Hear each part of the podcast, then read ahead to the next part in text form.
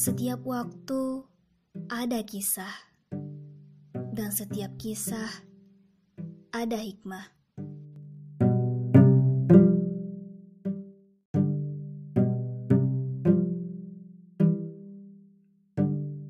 Kisah Amar dan kedua orang tuanya.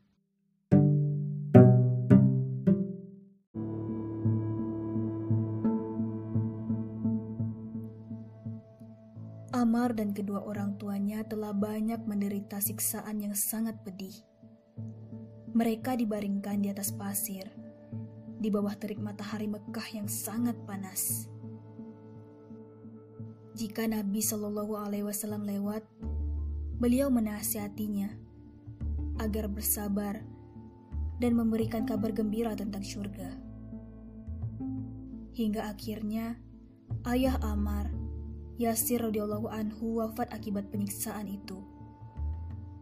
Namun perbuatan para penzolim tidak cukup sampai di situ.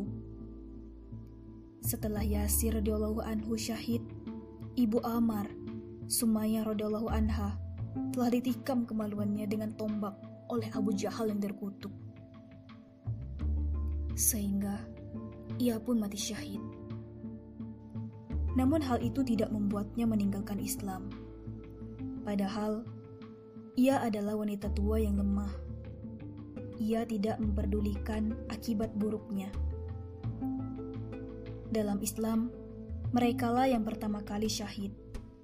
Dan masjid yang pertama kali adalah masjid yang dibangun oleh Amar ketika Nabi Shallallahu alaihi wasallam hijrah ke Madinah.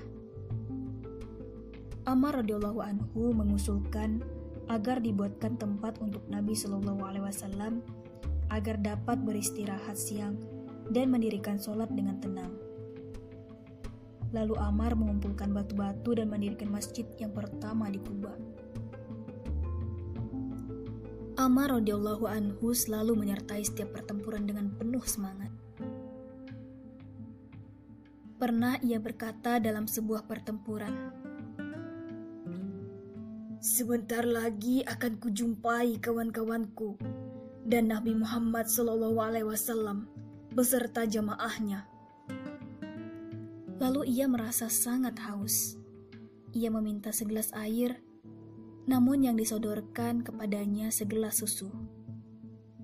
Ia meminumnya lalu berkata, Aku mendengar Rasulullah Shallallahu Alaihi Wasallam bersabda,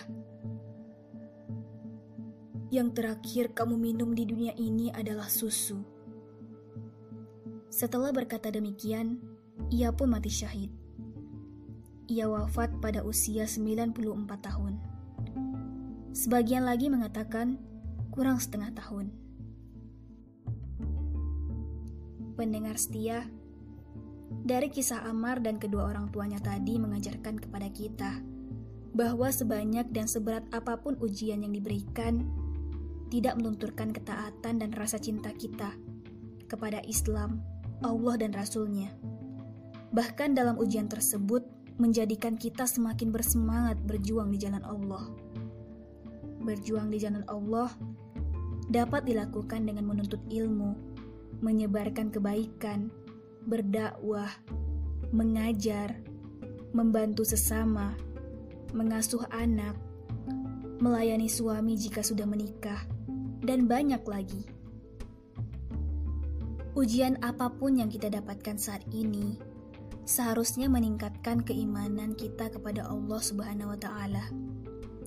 Baik ujian dalam bentuk senang maupun susah.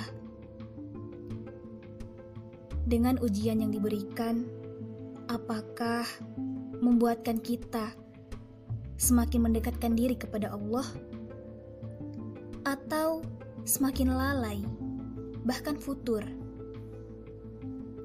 Oleh sebab itu, kita harus selalu mengintrospeksi diri.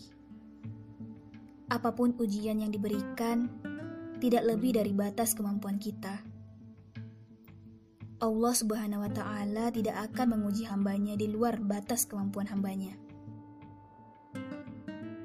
Jika saat ini antum-antum diberikan ujian yang sangat berat, boleh jadi karena antum mampu melewatinya tetaplah bersabar dan terus bersemangat.